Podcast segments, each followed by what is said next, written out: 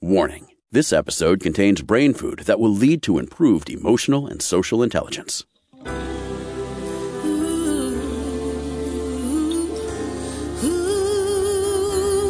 Give us one hour and we'll help you change the way you think about happiness. Harvesting Happiness with Lisa Cypers Kamen is fresh, optimistic, and purpose driven media that promotes well being from the inside out.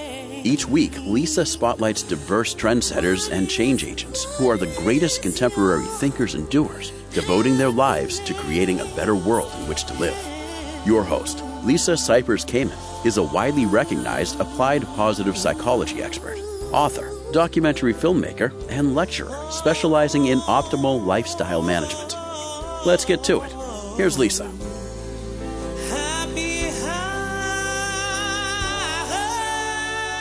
Alrighty then, let's get to it. Good morning, good afternoon, and good evening, wherever you are. Thanks for joining us on today's show, where you will learn about the man crisis, what misandry means for the future of education, politics, and culture. My first guest is Dr. Warren Farrell. He is the author of books published in 17 languages. Dr. Farrell is currently the chair of the commission to create a White House Council on Boys and Men.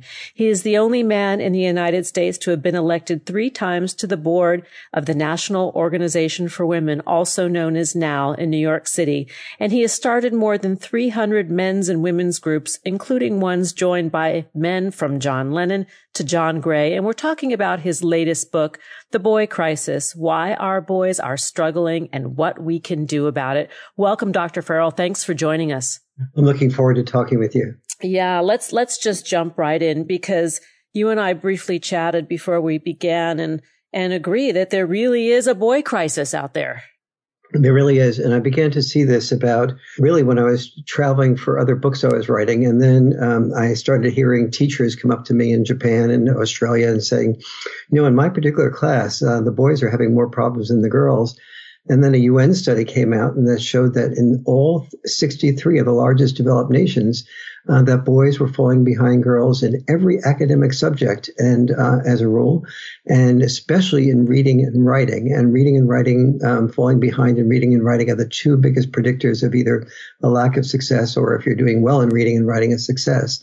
And then as I looked further, I saw that that boys, uh, I saw I started looking at what what do developed nations have in common, and I saw what they had in common were two things: much more permission for divorce and much more permission for women to have children without being married. And so in the United States, for example, uh, 53% of women who are under 30 who have children have children without being married. And that per se didn't seem like a problem to me, except for the fact that the children, the, um, that women who have children without being married, in about 80, 90% of the cases, the fathers have minimal involvement with the children or no involvement with the children. And then after divorce, it is often the case that the, the mothers choose to be the primary parent or the father and the mother choose to be the primary parent, depending on the uh, circumstance. And when the child does not have a, a significant amount of father involvement, those children had major problems in more. I was able to identify when I did the research for the boy crisis in more than 70 different areas. The children were having problems. And I mean areas from depression to suicide. Um, lack of father involvement was the single biggest predictor of suicide. It's the single biggest predictor of an ISIS recruit, the single biggest predictor of um, a drug addict, an alcoholic, a gambler. And it's also the single biggest predictor of somebody who is likely to be a mass shooter in the schools or mass shooter outside of schools. And so um, I then looked at the prison population, and the prison population, aside from being 93% males, as I looked more in depth at that, that was the, the males were more than 90% likely to be uh, raised either without any father involvement or minimal father involvement. So I identified ultimately 10 causes of the boy crisis, um, but began to see many more causes going back to uh, the lack of father involvement than any other single thing. And that, that's the bad news. The good news is that, you know, it, lack of father involvement can be solved by involving fathers.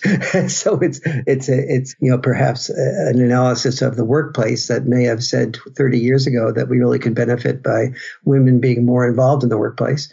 We know that could be solved by women being more involved in the workplace. And so, you know, we have a little bit of the, the story of what Gloria, St- I used to be on the board of directors of the National Organization for Women in New York City, as, as you mentioned in the uh, intro.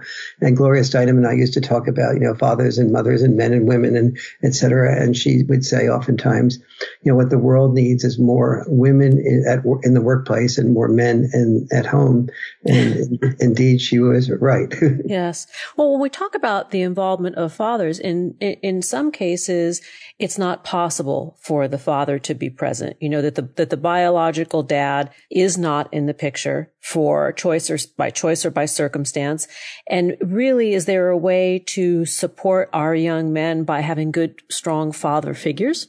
Yes, father figures are not as potent as biological fathers. And I'll explain that a little bit, which is when a, your son looks in the mirror and wonders who he is, he has some of the challenge if he doesn't have the biological father around that an adopted child has, that the adoptive parents may be extraordinarily um, helpful, emotionally intelligent, loving, and caring. But ultimately, the son feels like my former wife adopted a, a child, and and you know a, a rancher came that said that on my ranch uh, children, uh, the, the 12 ducklings had parents that were killed and the, a chicken raised the, um, the ducklings. And one day the chicken and ducklings wandered down to the lake that they had on their property and the, the ducklings all jumped into the lake and the chicken, uh, just absolutely berserk. And as he was saying this, my, the adopted daughter of, uh, that my wife had adopted in a former marriage, uh, she spoke up and she said, that's what I feel like. I feel like I am a, a, a duck raised by a chicken. And so many times, um, children that look in the mirror and see that their body language is like their father's or, or don't know their fathers very well and wonder how they are similar to and different. There's a real sense of not knowing who you are uh, that comes when you don't know your biological parents. And so, and, but in divorce situations, many children interpret when they don't have their dads that their biological father has left them or deserted them and abandoned them and they were rejected by him. And so they end up with enormous fears of abandonment and rejection. However, that all aside, if you've made, and uh, you know, one of the reasons that when I speak to fathers, biological fathers, that they do not get involved is feeling that their style of parenting, their tendency to roughhouse, their tendency to push children outside of their comfort zones, their tendency to do tough love, their tendency to enforce boundaries in a way that mothers often feel is too, too tough. These are things that they don't feel rewarded for. And so they, they just stay away from getting more and more involved because they feel like they're a babysitter that's been punished, that's being punished for doing things the wrong way. But hang on one sec. I want to ask a question about that because it's my understanding that it is that differentiation in parenting style, particularly the more rough housing approach that a father would have towards his son and possibly even his daughter that teaches them other qualities that mom might not be giving that child that is precisely accurate. And so the first responsibility is on dads. Dads need to do their homework and understand that when they roughhouse, they teach their children how to distinguish between being assertive and aggressive. That roughhousing is highly correlated with children learning empathy. Now, no one in their right mind in a normal common sense connection would say roughhousing contributes to empathy, but dads need to know A, that it does, but B, to be able to explain to moms why it does and how it does. So the average mom, for example, looking at a dad roughhousing is saying in her mind's eye, oh my God, I feel like I have just one more child to monitor. and, uh, and, and then, you know, and then she says to herself, you know, but on the other hand, you know, the kids seem to be having a great time, but, but I can see where this is going. Sooner or later, somebody's going to end up crying or somebody's going to hit their head. And, uh, because they're so excited, they're not paying attention to being careful. And is she right? About a hundred percent of the time, she's right. And so then what appalls her even more is that after the kids have hit their head and started crying, dad returns to roughhousing, which just tells her that, you know, he's, he is this child that I have to monitor. And I feel guilty that I didn't come in sooner before there was two people hit their head or there, was, a, there was a, um, you know, tears or whatever. And so doesn't he get it? Is that, you know, her feeling toward him? And here's what dads don't explain and dads don't do their homework to learn. And, you know, one of the reasons I put in the boy crisis book 10 different ways like this that dad's dad's parenting style and mom's parenting style and why just like you mentioned a minute ago you need both parenting styles and why children do so much better when they have a proper tension what i call checks and balance parenting between the mother and the father.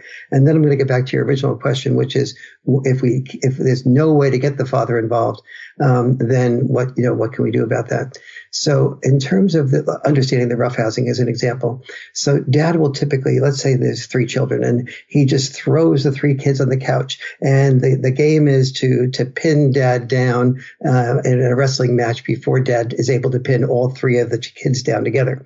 And so they're all excited about, you know, jumping off and being the first one to get on his back and be the first one to get in the right position to be the kingpin of the wrestler. And so in the process of doing so, um, they, you know, one of them, uh, maybe Johnny pushes Jane aside and Jimmy pushes John aside. And then dad stops the roughhousing and says, uh, wait a minute you can roughhouse, but you know, Johnny, I told you before, um, you know, some other time, don't treat Jane that way. It's not okay to elbow her out. Oh, all right, okay, Daddy, do do. And then they go back to the roughhousing again, and then it happens again. And Dad says, "Excuse me, that's the end of roughhousing uh, for tonight, and we'll continue maybe tomorrow. But if you go back to you know this um, not being considerate of each other's feelings uh, or needs, it's going to be the end of the roughhousing tomorrow night." So now let's deconstruct what's happened here. What's happened is that as the kids were um, excited they were experiencing what uh, the, the challenge of potential emotional intelligence under fire, yep. what psychologists call that. Mm-hmm. And they all agreed that they should think of the other sister or brother's feelings or needs. But in the excitement of wanting to be the number one person and somebody else was prevent, getting, getting there in the way of having them be the number one person, they went into pushing and shoving mode. So dad's first step in deconstructing this is he, the, the roughhousing creates a bond between the, the dad and the children. And so when the dad enfor- uh, sets a boundary, the children don't feel so resentful because they're learning the rules of the game to someone that they're bonded with and feeling connected to. And they know that they're going to lose more roughhousing if they don't pay attention. The second thing that dad did was he said he didn't just repeat, you can, you, you must think of your brother or your sister. He told them the first time, you must think of your brother or sister. But then when they didn't, as predictably they wouldn't, they hit their head or they ended up crying. He let them experience the consequences. And then he enforced the boundary of ending the roughhousing for the night rather than repeating his admonition for them to not repeat, uh, for them to not continue being ignorant of each other's feelings. So he's he's required them to be empathetic with each other if they're going to get the reward of roughhousing that they want. He doesn't know he's done this. He just tends to unwittingly, most dads tend to just, naturally sort of do this. He's also then teaching them when assertiveness becomes aggressiveness not by lecturing to them. If he had stopped and just lectured that to them and then repeated that, he wouldn't have given them the experience. He would have given them an intellectual lecture. It was by, by telling them what to do and then telling them that there were going to be, there was going to be consequences if they didn't. He gave them an incentive to pay attention to John and Jimmy's or Jane's, um, you know, uh, feelings. So that's one of the reasons why um, roughhousing is so, just as one example, is so connected to being able to distinguish uh, between assertiveness and aggressiveness, um, increasing one's empathy, and so on. We're going to need to jump off to a break, but before we do, I want to give the contact information for Dr. Warren Farrell. To learn more, please visit warrenfarrell.com. On Facebook, you can find him at Dr. Warren Farrell and on Twitter at Dr. Warren Farrell. The book we're talking about today is The Boy Crisis, Why Our Boys Are Struggling and What We Can Do About It. Here comes the break. We'll be right back, and that is a promise. To learn more about cultivating sustainable well being at home and the office, visit harvestinghappiness.com and explore Lisa's experiential on site brain fitness workshops, corporate programming, and speaking engagement services.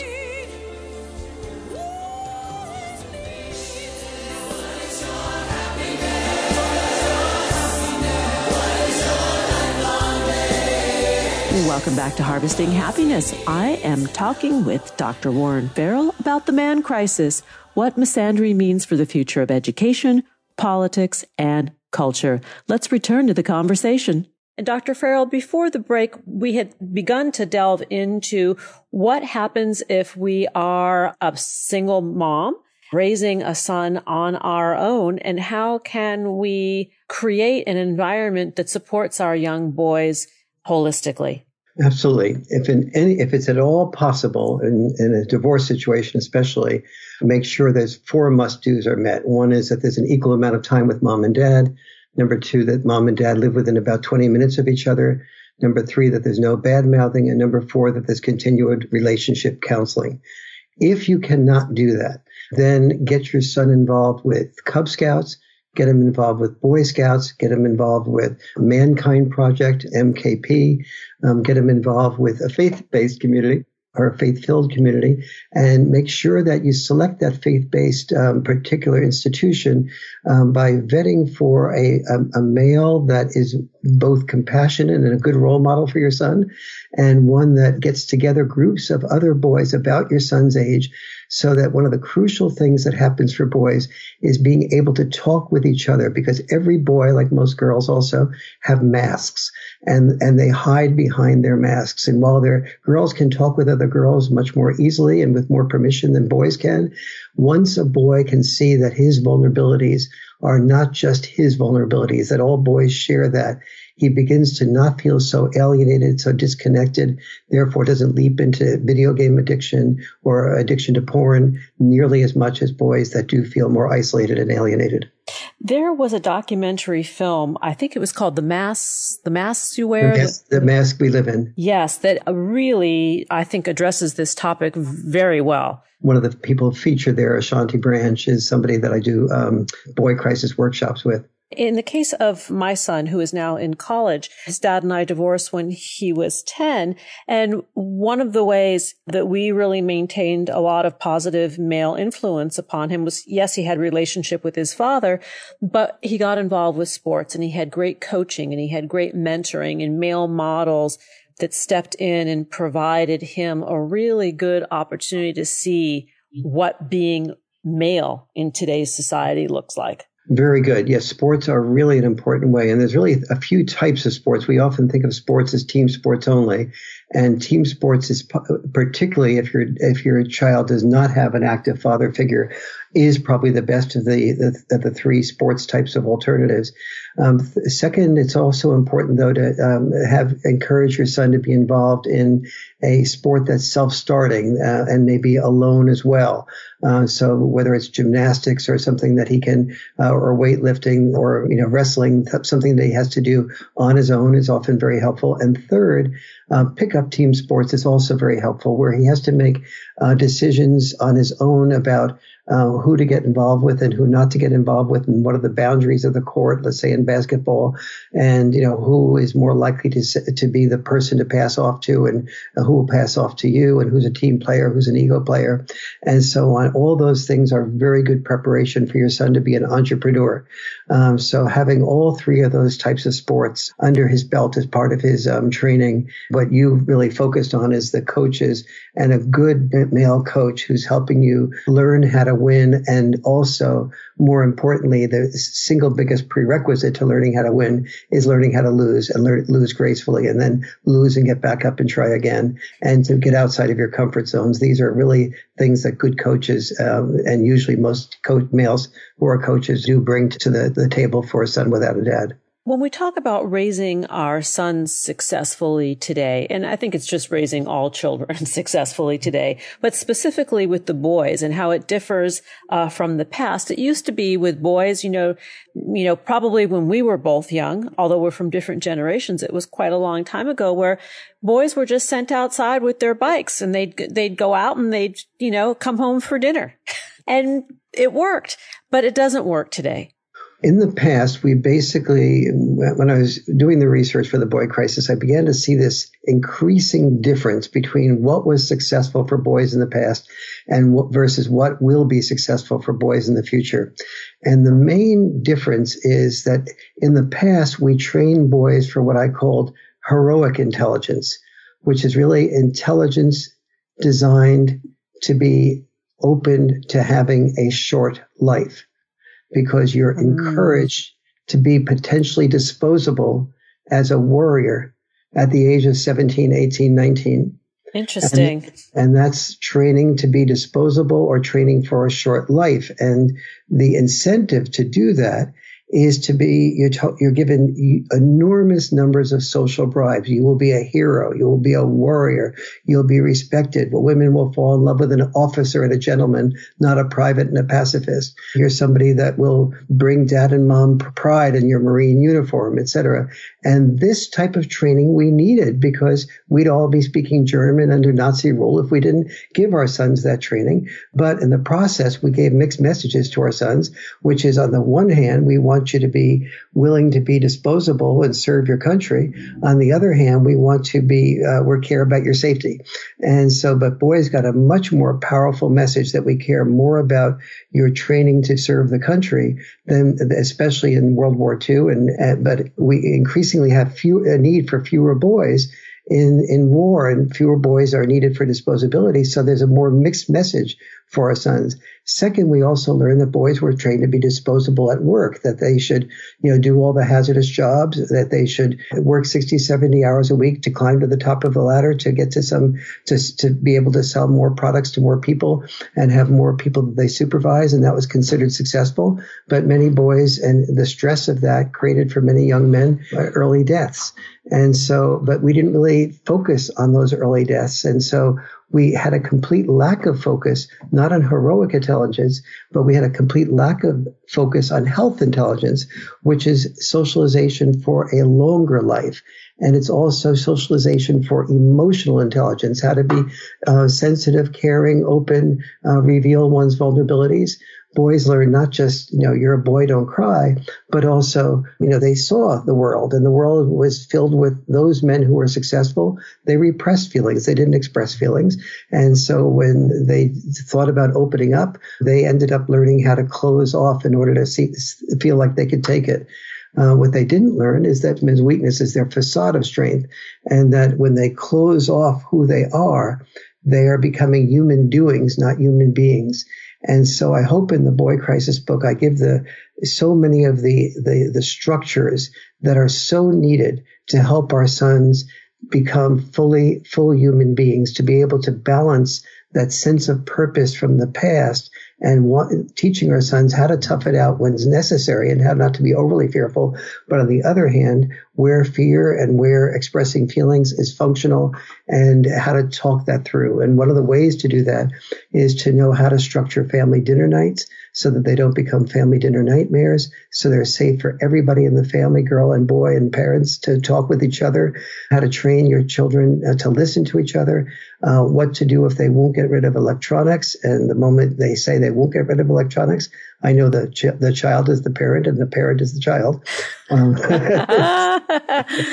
That's a very interesting come to Jesus moment, right? The putting away yes. of the electronics.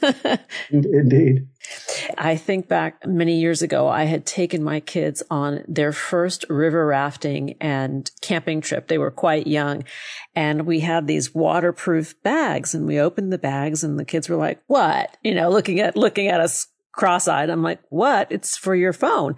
We're not going to give up our phones. Well, I said, you might consider giving up your phone because there is no service out there on that river and you want it to be safe and dry and it'll be returned to you when we get back. Begrudgingly, they gave up the phones. And several days later, at the end of that trip, they said, gosh, that was the best vacation we've ever had. You know, no phones, being in nature, relying upon each other for our well-being and our entertainment. It's, it's quite something. Everybody should try it sometime. Absolutely. Every mom can do is, and many dads naturally do do, is they don't, you know, if they make a decision that the kids are not going to have electronics at dinner, it's sort of like, that's not an option. You're not going to have electronics at dinner. Right. Oh, oh, you're, you're whining and complaining. Thank you. I'll take that electronics away from you and you will get it back tomorrow night that type of consequence, a small consequence, but a firm consequence is very powerful. Oftentimes moms and dads both set boundaries the same way. They both say, you can't have ice cream until you finish your peas. Um, kids test boundaries the same way. I had a few more peas. Can I have my ice cream now? um, moms will tend to be more empathetic and say, gee, I'm not going to get into a big fight over a few peas. All right, have two or three more peas, then you, or five more peas, and you have your ice cream. So the kid has three more peas, and then, and then mom says, I won't get into a fight. And then, all right, here's your ice cream. So kids learn with moms to a greater degree. I can manipulate a better deal if I just keep at it. Yes. And with dads, they're far more likely to say, excuse me, we have a deal here. The deal here is you can't have your ice cream until you finish your peas. And the kids go, oh, you're so mean. And dad goes, I can be mean tomorrow night too. If you want to continue whining, there'll be no ice cream tomorrow night either. And so eventually the kids learn with, uh, with their dads that they have to do what they have to do. That it, and that's the that is the beginning of postponed gratification. And postponed gratification is the single biggest predictor of success.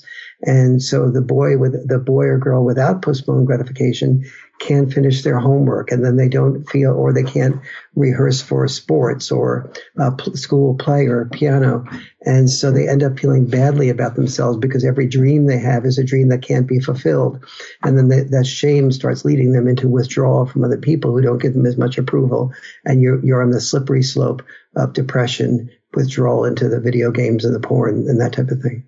Well, I do agree that this book is timely. Thank you for writing it. The book we're talking about is The Boy Crisis, Why Our Boys Are Struggling and What We Can Do About It. I really urge our listeners to visit warrenfarrell.com, connect on Facebook at Dr. Warren Farrell, or go to Twitter and engage at Dr. Warren Farrell.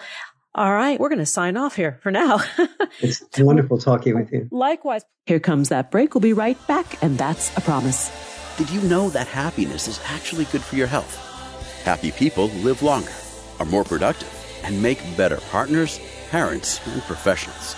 Connect with us on Facebook at Harvesting Happiness and follow Lisa on Twitter at Lisa Kamen for a daily dose of inspiration.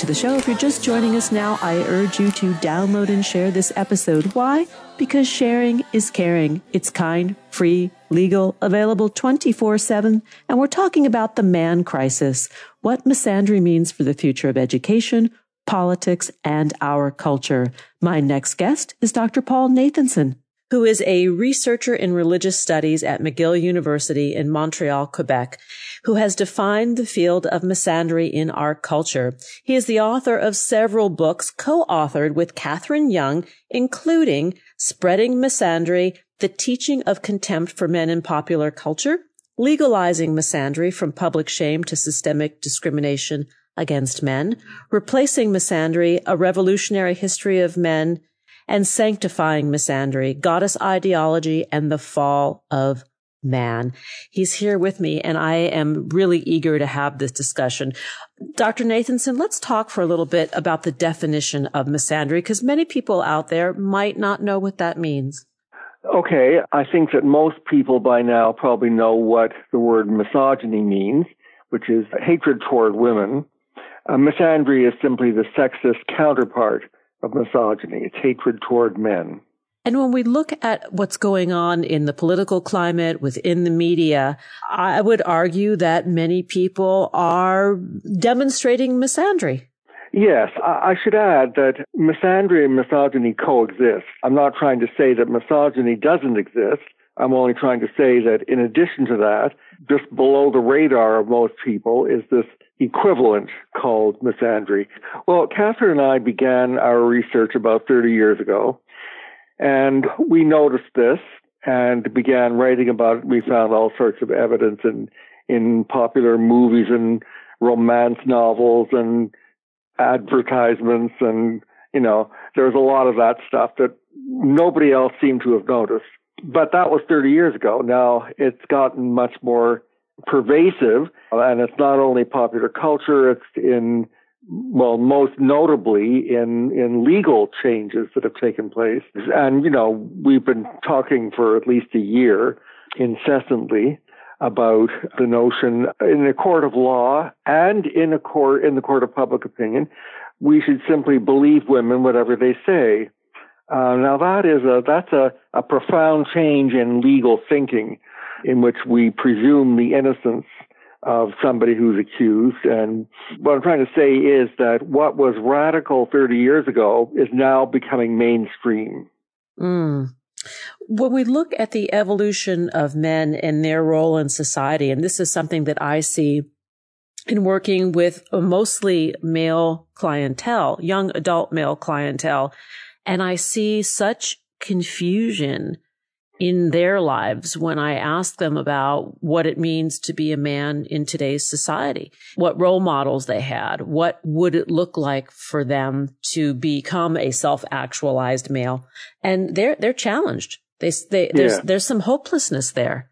Yes, that's quite true, and it shows up, by the way, in the statistics on high school dropouts, college dropouts among men, and suicide, for example, mm-hmm. and crime so this is not just a psychological problem, it's, or at least it is that, but it's also a much deeper problem.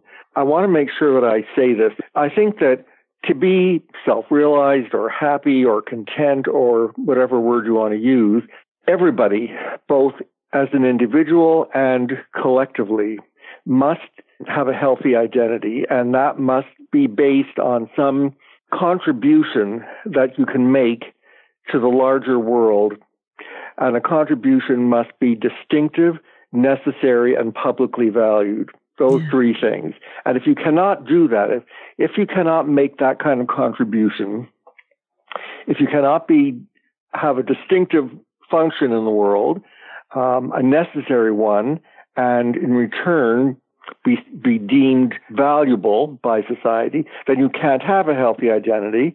And as a result, well, some people drop out, other people turn against society for having no room for them. It's a very urgent situation that we've got here. I agree. And when we talk about how we raise our boys and how we raise our girls and the challenge for young men today, and I think men in general, men of any age, you know, when I talk to men who are of an older generation, you know, sometimes the comeback line is, well, you gals don't need us anymore. Which, yes. You know? Yes that's a very interesting uh, comment, and I think that it's uh, that the message that goes out to men is is precisely that that there is no need for it because women can do everything that men can do. Although there's always one thing that women can do that men cannot do. I mean, women can protect themselves and provide for themselves, if not by themselves, but then with help from the state. So, what is the function? What is the purpose of being a man?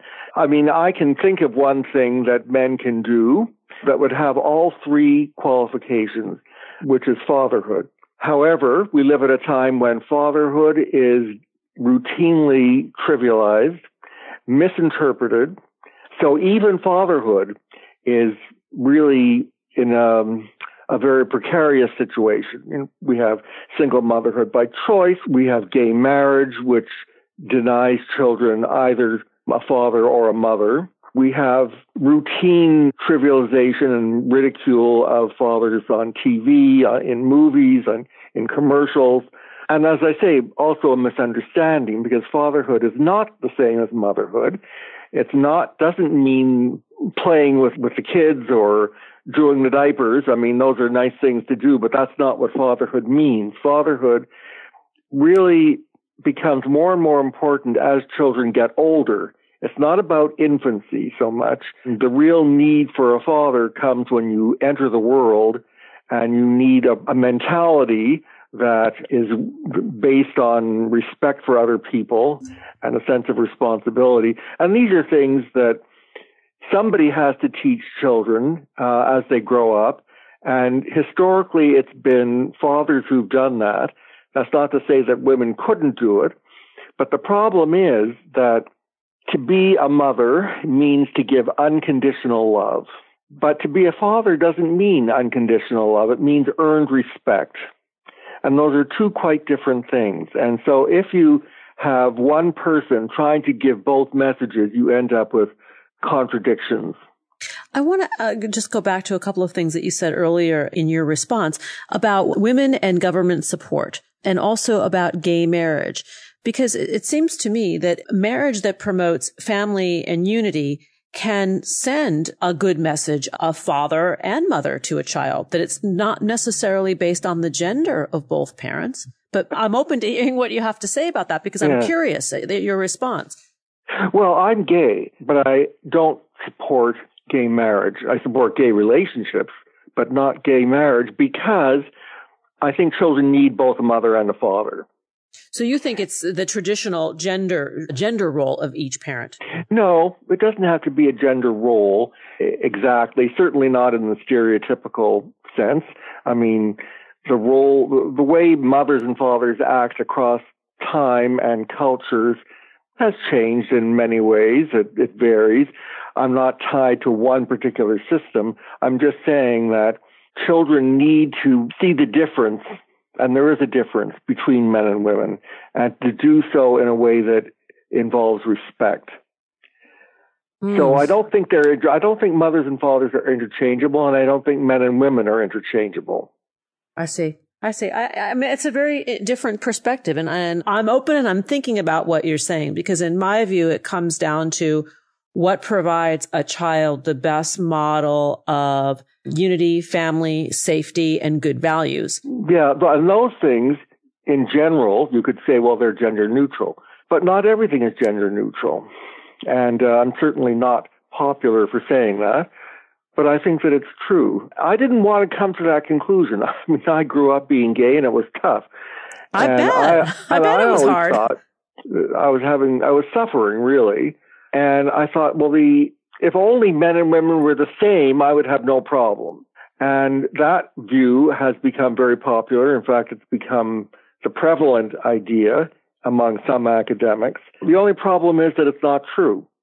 Yeah. And so at some point I began to realize that I have to rethink my own preconceived ideas. And so this is where I've this is what I've come to I come to.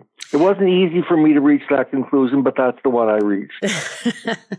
well, we're going to take a break. And when we come back, we're going to continue the conversation with Dr. Paul Nathanson to learn more about all of his books, I urge our listeners to head on over to Amazon.com, look up the work of Dr. Paul Nathanson and his co-author, Katherine Young. The book we're speaking of today specifically is Spreading Misandry, the teaching of contempt for men in popular culture. Here comes the break. We'll be right back. And that is a promise. Who says money can't buy happiness? Whether you are a skeptic or seeker, check out Lisa's new book. Are we happy yet? Eight keys to unlocking a joyful life. A boot camp manual for greater emotional fitness is available at Barnes & Noble, Amazon, IndieBound, and HarvestingHappiness.com. Here's a truth bomb. Emotions are contagious, and happiness is a universally desired state. But we tend to forget that we all have the freedom to be happy or the liberty to be miserable each day, regardless of external circumstances.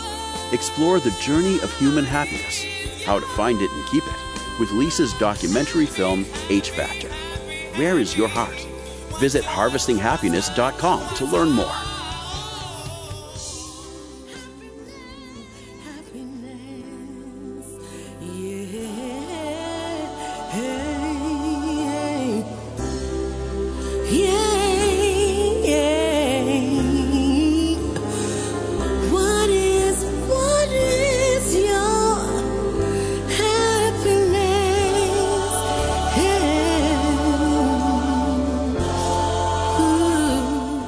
Welcome back. I'm talking with Dr. Paul Nathanson about the man crisis, what misandry means for the future of education, politics, and culture. Let's get back to the conversation. I have Dr. Paul Nathanson with me and we're talking about several of his books and I'm going to have Dr. Nathanson go through each of the titles because they are different approaches to exploring misandry. So Dr. Nathanson, please take it away.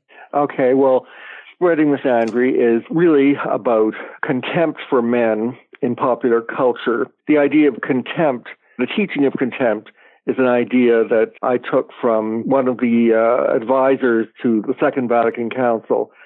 And he wrote a book called The Teaching of Contempt, which he referred to the teaching of anti Semitism. Mm. It refers to uh, not just a case here and a case there. It's something that pervades society and is propagated from one generation to another. So we begin that book with, you know, jokes and uh, comic books and this sort of thing. Uh, and then each chapter gets, uh, gets a little deeper until by the end of the seven chapters, uh, we're down to uh, demonizing men. So that popular culture that that sees men not merely as objects of ridicule, but as boogeymen, basically. Now, legalizing misandry has two sections. One of them is continues what we began in spreading misandry, except that instead of popular culture, we're dealing with journalism and the way in which journalists have taken high profile news stories and manipulated them in ways that do the same thing as the as the jokes and the demonization, namely um, teaching contempt toward men. The second part of the book deals with the ways in which the law has been changed as a result. Now, then the next book, replacing misandry, and in that book we talk about we do a, a history of the male body, which is to say the ways in which people have perceived the male body and its ability to contribute to society. And we looked at that in connection with four or five major cultural revolutions over the past 12,000 years since the agricultural revolution, which uh, changed significantly the ways in which men and women contributed to society, and uh, then the industrial revolution, and there were several more. I just think that it's important to fill in the background, the historical background. We're not the idea that men in the remote past came up with a titanic conspiracy to oppress women. This is simply false. There's a, a history of the ways in which men and women have interacted, and conspiracy is not one of them. Although, would you agree that in certainly in, in North American history or Western European history that there has been an oppression or suppression of women in the past, much less so in contemporary society, but that women were not afforded the same rights and values as men. I would disagree with that, actually. In the first place, whatever rights are now seen as universal rights, and properly so, were not denied women out of um, hatred. It was not a matter of oppressing women. There were things that women had to do, and there were things that men had to do. And so society was organized in ways that uh, made those things possible. And the, the price for men, the, well, the, the price that women paid was that they were basically attached in some way or other to the home and the family. And the price that men had to pay was their lives in times of war. And I think that there's a, there is a rough reciprocity. So if we're going to talk about the past from the perspective of the present, then you can say, yes, women didn't have some rights. Men also didn't have some rights. Both men and women paid prices. Nobody had it all. And I don't think that anyone can have it all, frankly. I agree, actually. I don't think that anyone can have it all. And during the break, we were talking about this being a moral problem, whether it's misandry or misogyny, that it is an issue with morality. I think that there is a, well, I know that there is a tendency to confuse revenge with justice because the whole notion of identity politics uh, is based on the idea that whatever is wrong is somebody's fault, somebody's evil, and therefore it's okay to do the same thing to them in return. Now that's not justice as we have understood it in the past. That is revenge. And there's, if you can't tell the difference between revenge and justice, then I would say that our civilization is pretty well bankrupt because it's a pretty basic moral principle. I agree. Let's talk a little bit about the the difference between anger versus hatred? Okay. Well, anger is an emotion. And we all get angry. That's a universal fact of the human condition. But it tends to be transient. You know, somebody says the wrong thing or does the wrong thing, and sometimes very, very bad things. And you get angry. But hatred is quite different. Hatred is a culturally propagated worldview It's not something that has necessarily happened to a result of something that happened to you as an individual. It's the result of a whole community passing on from one generation to the next uh, deliberately hostility toward a group. I hope I've been clear about the difference there. Yes, yes. Hatred is not a transient emotion. It's not an emotion at all. Yeah. It's a worldview. And we certainly have a lot of it today. And it's uh, very disturbing to me. I mean, I'm a mother. I'm a mother of a young woman and a young man. And uh, it concerns me. It concerns me that the world that they will inherit is something that maybe touched our lives in our generation, but certainly not to the degree that it's prevalent today. It's gotten worse, not better. Well, yes, as I say, things that were considered radical 30 years ago are now going mainstream. That's the disturbing thing. I should say, to be fair here, as I've said before, it's not only mis- misandry, it's also misogyny. Yes. These two things are operating together, and whether the mouthpiece of misogyny uh, is the president or somebody else, it's a problem. I mean, I'm not trying to deny that it's a problem. What I'm trying to deny is that the solution to that problem is simply to turn it, uh, turn it on the reverse yeah. and, and hate the other side. Hatred is not an answer. What I also see is this is based in fear. It's a fear based response. You know, we, uh, we feel uncomfortable and it's easy to disparage and put down and hold contempt for the other rather than try and see where there is the common ground or where there is the synergy. You know, in the dance, I do those things that I'm good at that are uh, comfortable for me and feel natural and you do the, your your things and your strengths and together we come together and we're greater as a unit.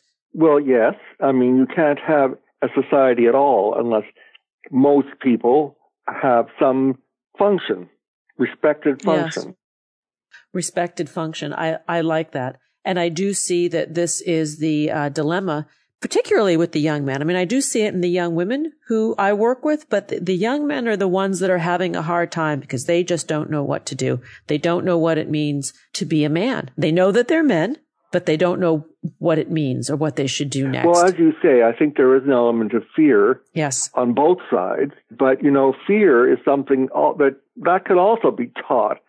Uh, we have to teach. There was an old song in South Pacific, the musical. You have to be what was it now? It was called now. You have to be taught to hate and fear. Yeah. And I think that that is a real. That's that's really cuts right to the heart of this issue. People are being taught to hate, and people are being taught to fear. I mean, why would any man in his right mind have anything to do with women? Well, I can think of a lot of reasons. I mean, women aren't we aren't that bad. You know, I there are plenty of but us. Who, the, yes, but you see, the what you have being played out in the public square is a scenario in which every man is the potential target of allegations, and therefore that uh, they learn correctly, I think, to be afraid. Yes, yes. Well, I think it's it's about power also that perhaps women are being given the message that that their power lies in their ability to accuse. And I mean, that may sound, you know, horrible to some people, but.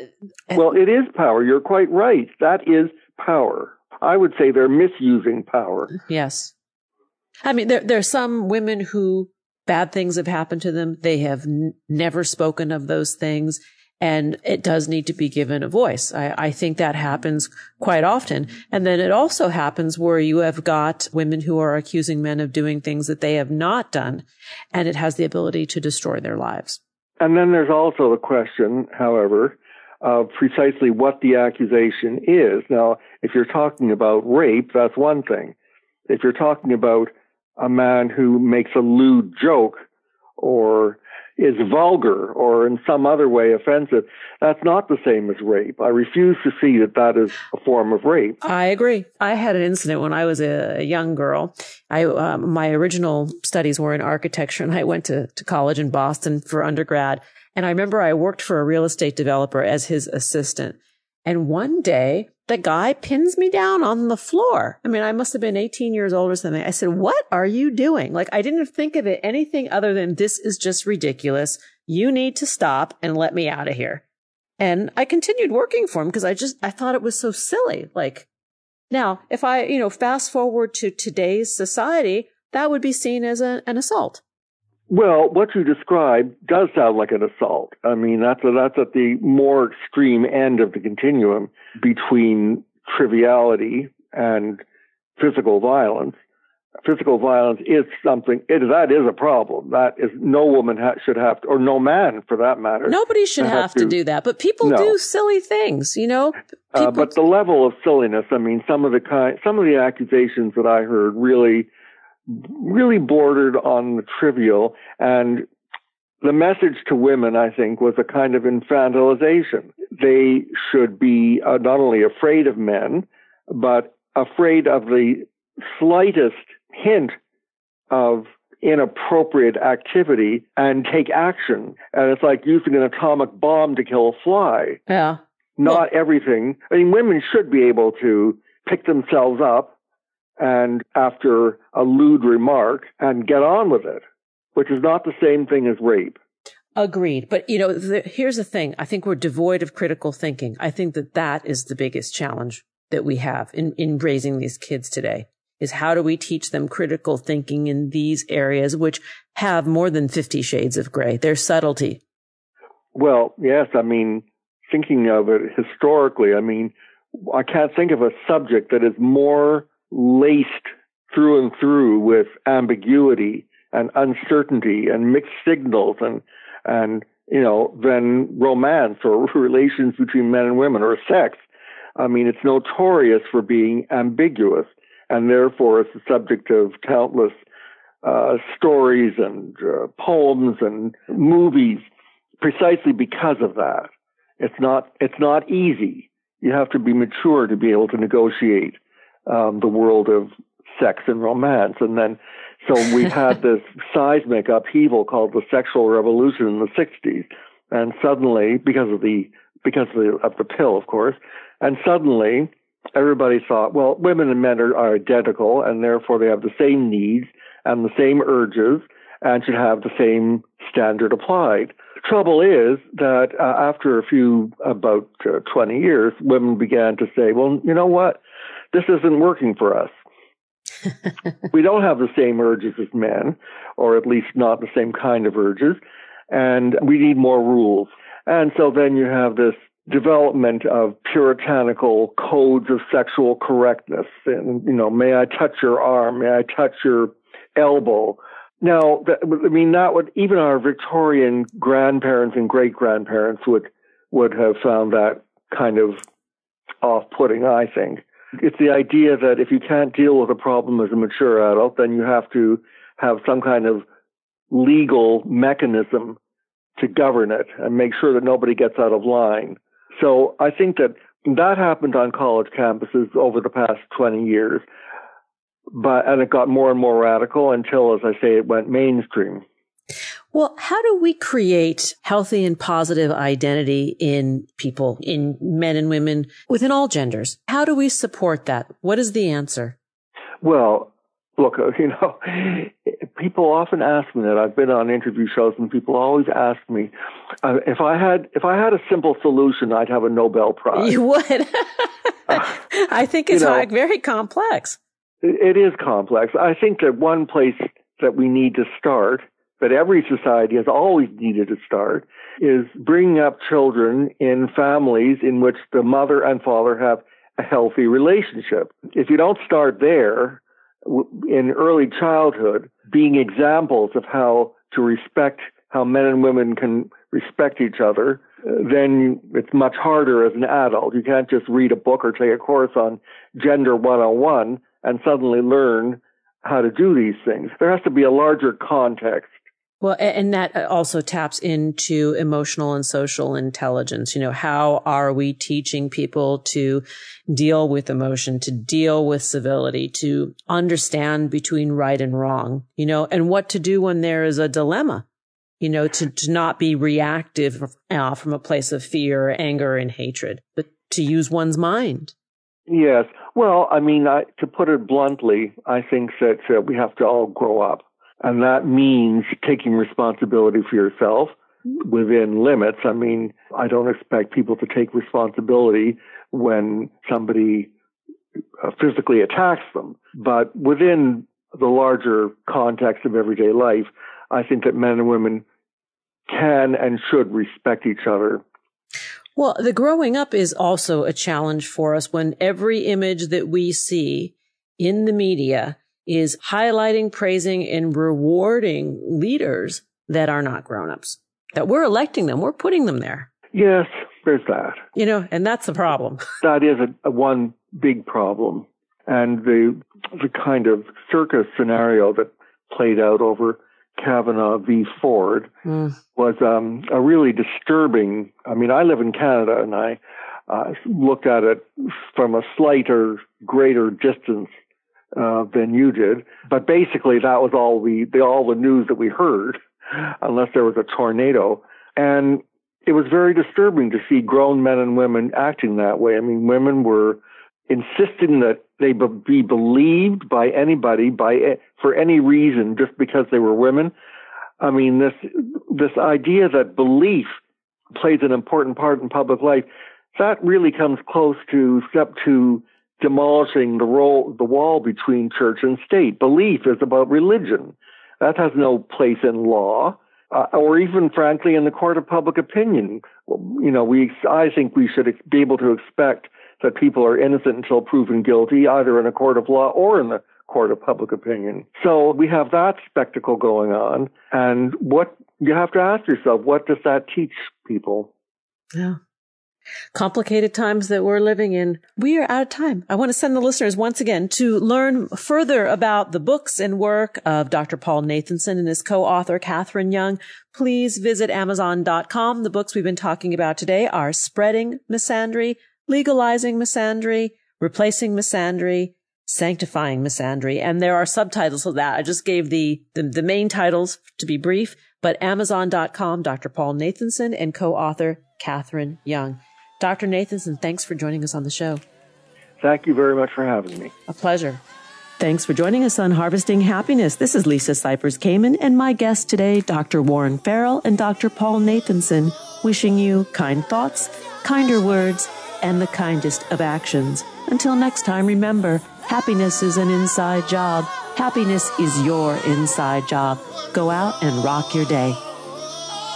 Keep harvesting your own happiness anytime and anywhere from the comfort of wherever you are. Subscribe, listen, and share hundreds of downloadable episodes via our free app or from our libraries at toginet.com, iTunes, Google Play, and other fine podcast platforms. To learn more about Lisa's global consulting services, please visit harvestinghappiness.com. Spread more joy by liking us on Facebook at Harvesting Happiness and following Lisa on Twitter at Lisa Kamen. Harvesting Happiness is produced in collaboration with TogiNet Radio, KBUU Radio Malibu.net, and is available on PRX, the Public Radio Exchange.